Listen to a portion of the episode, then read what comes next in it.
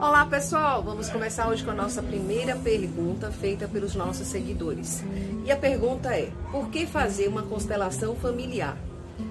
Primeira coisa que eu tenho a dizer é que a constelação familiar não é a única técnica que se trabalha com sentimentos, emoções, conflitos.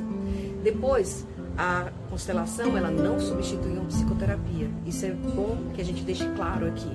Não vem para substituir, apenas para complementar. E a constelação familiar, através dela, a gente pode olhar para a nossa história e dar conta de muita coisa que a gente não percebe, não tem consciência. Às vezes padrões que são repetidos dos nossos antepassados, às vezes situações que estão bloqueadas.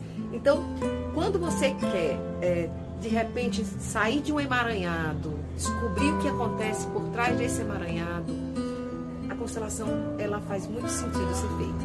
Então, não é para você trocar por uma psicoterapia, mas que você possa complementar.